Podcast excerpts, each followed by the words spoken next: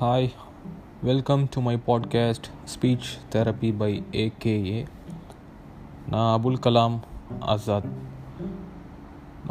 போன episode episode ஒனில் சொன்ன மாதிரி எயித்து ஸ்டாண்டர்ட் வரைக்கும் என்னோடய லைஃப் அந்த மாதிரி போயிட்டு இருந்தது so eighth standard annual exam எல்லாம் கிட்ட நெருங்கும் போது வந்து நான் சில டைம் வந்து வெளியில் போய் அப்பாவுக்கு தெரியாமல் விளையாட கிரிக்கெட் விளையாட போயிடுவேன். அப்போ மில்லில் வேலை பார்க்குற ஆளுங்களை அனுப்பி கிரவுண்ட்லேருந்து என்னை ஒரு பைக் வச்சு தூக்கிட்டு வந்துடுவாங்க தூக்கிட்டு வந்தோடனே வீட்டுக்குள்ளே என்ட்ரு ஆனோடனே டமால் சவுண்டு கேட்கும். செம்ம அடி விடும் எனக்கு. இது மாதிரி பல வாட்டி அடி வாங்கியிருக்கேன். அப்படி இருந்தும் எனக்கு வந்து விளையாட போகணுன்னு தான் தோணுமே தவிர அடிக்கிறாங்கன்றதுனால இனிமேல் விளையாட போகக்கூடாதுலாம் தோணுது இல்லை. ஏன்னா கிரிக்கெட் மேலே அவ்வளோ லவ் இருந்தது. ஸோ ஃபாஸ்டிங் டைமில் ஐ மீன் அந்த நோன்பு டைமில் கூட நோன்பு வச்சுட்டு காலையில் போயிடுறது விளையாட. ஈவினிங் அந்த டைமில் அது ஒரு ட்ராப் வாட்டர் கூட நம்ம குடிக்கக்கூடாது ஃபாஸ்டிங் டைமில் இஸ்லாமில் அந்த மாதிரி.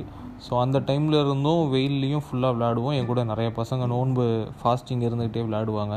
அந்த டைம்லலாம் எதுவுமே தெரியல. வெறும் கிரிக்கெட்டு பேட்டு பால் மட்டும் தான் கண்ணுக்கு தெரிஞ்சு. டயர்ட்னஸ்லாம் எங்கே போச்சுன்னே தெரியல. இப்போலாம் அது பண்ண முடியல. அவ்வளோ ஜாலியாக இருக்கும்.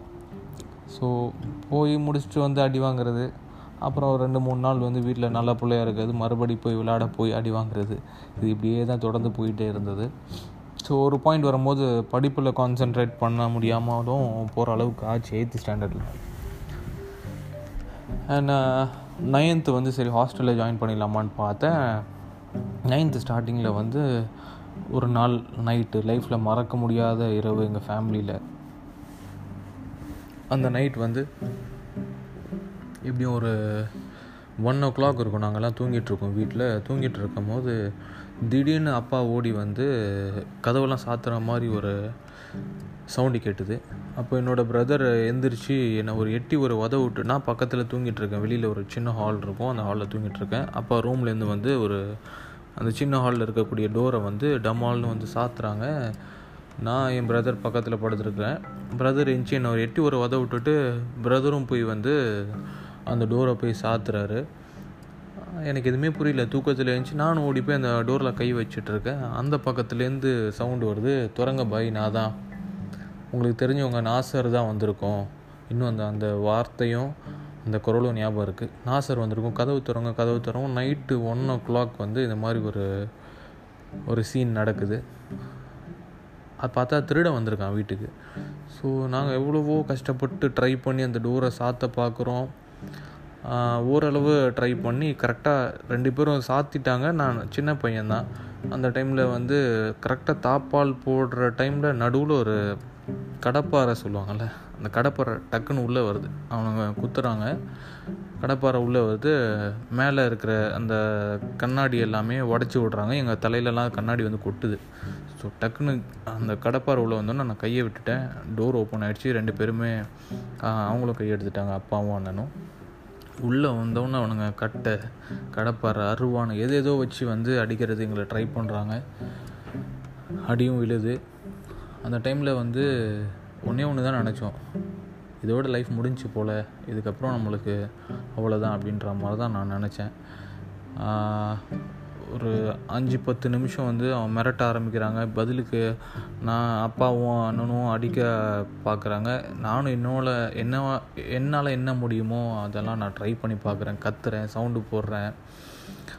சின்ன பையன் தானே என்னெல்லாம் முடியுமோ ட்ரை பண்ணுறேன் நான் ஓவராக சவுண்டு போகிறேன்னு சொல்லி இந்த பையனை தூக்கிட்டு வெளியில் போங்கடா அப்படின்னு சொல்லி ஒருத்தன் சொல்கிறான் ரெண்டு பேரும் நான் வெளியில் தூக்கிட்டு போகிறாங்க வெளியில் ஒரு அம்பாசிடர் கார் நிற்குதுன்றது வந்து எனக்கு தெரியுது. அந்த சவுண்டை வச்சு தெரியுது. அம்பாசிடரோட சவுண்டு அப்படின்னு சொல்லி அந்த காரு அந்த காரில் என்னை ஏற்றுறதுக்காக வாசலை தாண்டி தூக்கிட்டு போகிறாங்க அப்போ ரெண்டு பேரில் ஒருத்தன் கையை பிடிச்சி கடிச்சிட்டு க அப்படியே கையை உதறி விட்டுட்டு ஓடி வந்து எங்கள் வீட்டில் பெரிய ஹாலில் வந்து ஒரு டைனிங் டேபிள் இருக்கும். அந்த டைனிங் டேபிள் கீழே வந்து நான் படுத்திருக்கேன்.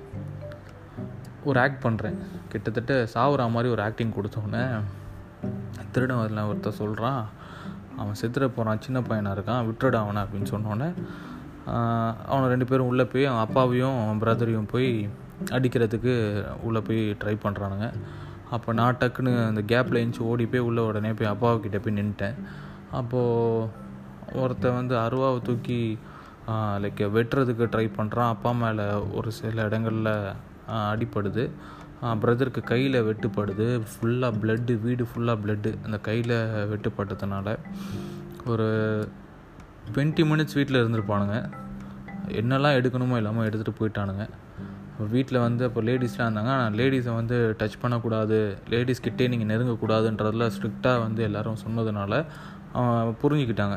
ஸோ இவங்கெல்லாம் வந்து முஸ்லீம்ஸ் அதனால் நீங்கள் எதுவும் இது பண்ணிடக்கூடாது அப்படின்ற மாதிரிலாம் அவங்க வாயிலே வார்த்தைலாம் சில இது வந்தது. பொதுவாகவே முஸ்லீம்னு இல்லை எந்த ஒரு ரிலீஜன் இருந்தாலும் லேடிஸை மதிக்கணுன்றது சொல்லப்பட்டிருக்கு. ஸோ அவன் வந்ததில் யாரோ ஒரு நல்லவன் இருக்கான் போல். அவன் சொன்னால் அங்கே கிட்டலாம் போகக்கூடாது. என்ன வேணுமோ அதை வாங்கிட்டு கிளம்பிடணும் அப்படின்னு சொல்லி ஒரு டுவெண்ட்டி மினிட்ஸில் வந்து என்னெல்லாம் எடுக்கணுமோ மேக்ஸிமம் எடுத்துகிட்டு போயிட்டானுங்க. ஸோ அந்த இன்சிடெண்ட் நடந்ததுக்கப்புறமா வந்து எங்கள் வீட்டில் இருக்கிறதுக்கே எங்கள் எங்கள் எனக்கும் என்னோட சின்ன செகண்ட் சிஸ்டர் ஃபர்ஸ்ட்டு சிஸ்டர் வந்து மேரேஜ் ஆகி அவங்களோட வீட்டில் இருக்காங்க. அவங்களோட சின்ன பொண்ணு ஒரு குழந்த கை குழந்தையும் அந்த டைமில் இருக்குது. செகண்ட் சிஸ்டர் நான் அந்த கொய் கை குழந்தைக்கு எதுவுமே தெரியாது. அந்த கை குழந்தைக்கு ஈவன் பால் கூட அவன் வந்து எடுத்து கொடுத்தான். குழந்தை அழுவுது சவுண்ட் வெளியில் கேட்டுறக்கூடாதுன்றதுக்காக பால் எடுத்து அந்த திருடன் கொடுத்தான். அது மறக்கவே முடியாது. அப்புறம் நானும் என் சிஸ்டர் ரொம்ப பயந்து ஒரு ஏழு எட்டு நாள் வந்து தனியாக எங்கேயுமே நாங்கள் போக மாட்டோம். இந்த ரூம்லேருந்து இன்னொரு ரூம் போகிறதுக்கு எங்களுக்கு ரெண்டு பேர்கிட்ட கூட இருக்கணும். ஸோ அந்தளவுக்கு பயம்.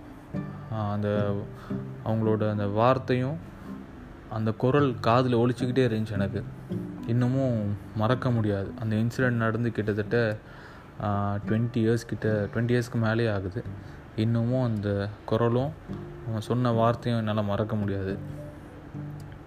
ஸோ அவ்வளோ பெரிய ஒரு செகண்ட் லைஃப் இறைவன் கொடுத்தது தான். அது என் அப்பா பொதுவாக வந்து நிறைய பேருக்கு ஹெல்ப் பண்ணுன்ற அந்த டெண்டன்சி இருக்கும். நிறைய பேருக்கு வந்து ஊர்லையாக இருக்கட்டும் வெளியில் யாராக இருந்தாலும் ஹெல்ப் பண்ணுவாங்க. பண உதவி அது மாதிரிலாம் ஹெல்ப் பண்ணுறதுனால மேபி அதனால் இறைவன் எங்களை பாதுகாத்துருக்கலாம். அந்த டைமில் அவ்வளோ வந்து நாங்கள் கஷ்டப்பட்டோம்.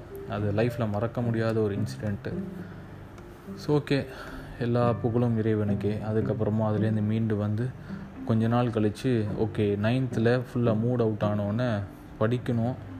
டென்த்து நெக்ஸ்ட் இயர் பப்ளிக் எக்ஸாம்ன்றதுனால படித்து ஏதாவது நல்ல மார்க் வாங்கணுன்னா கண்டிப்பாக இதை மாதிரி இருந்தால் சரி வராதுன்றதுனால டென்த்து வந்து ஓகே நம்ம போய் நைன்த் எண்டில்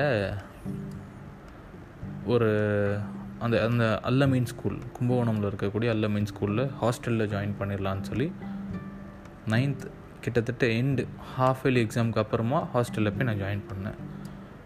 அதுக்கப்புறம் டென்த்தில் என்னோடய ஹாஸ்டல் லைஃப் எவ்வளோ ஹாப்பியாக இருந்தது அப்படின்றதெல்லாம் பற்றி இன்னும் வரக்கூடிய எபிசோடில் நான் ஷேர் பண்ணுறேன் தேங்க்யூ ஸோ மச்